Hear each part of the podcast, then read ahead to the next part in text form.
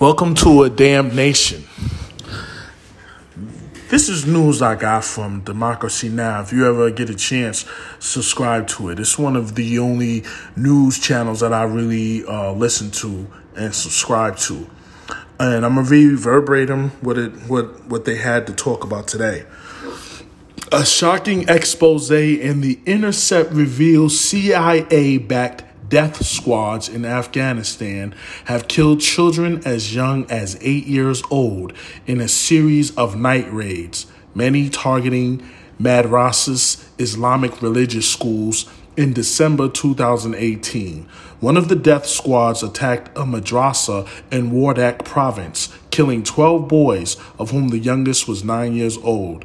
The United States played key roles, that's right, your United States played key roles in many of the raids, from picking targets to ferrying Afghan forces to the sites to providing lethal air power during the raids. The Intercept reports this was part of a campaign of terror orchestrated by the Trump administration that included massacres, executions, mutilation, forced disappearance, attacks on medical facilities, and airstrikes targeting structures known to house civilians.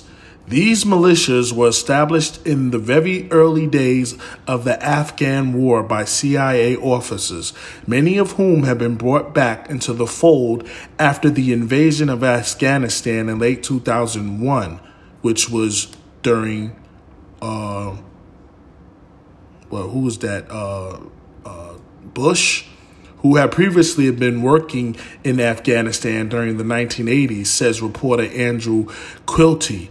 This network of militias was set up and appeared to be entirely under the control of the CIA, but made up entirely of Afghan soldiers.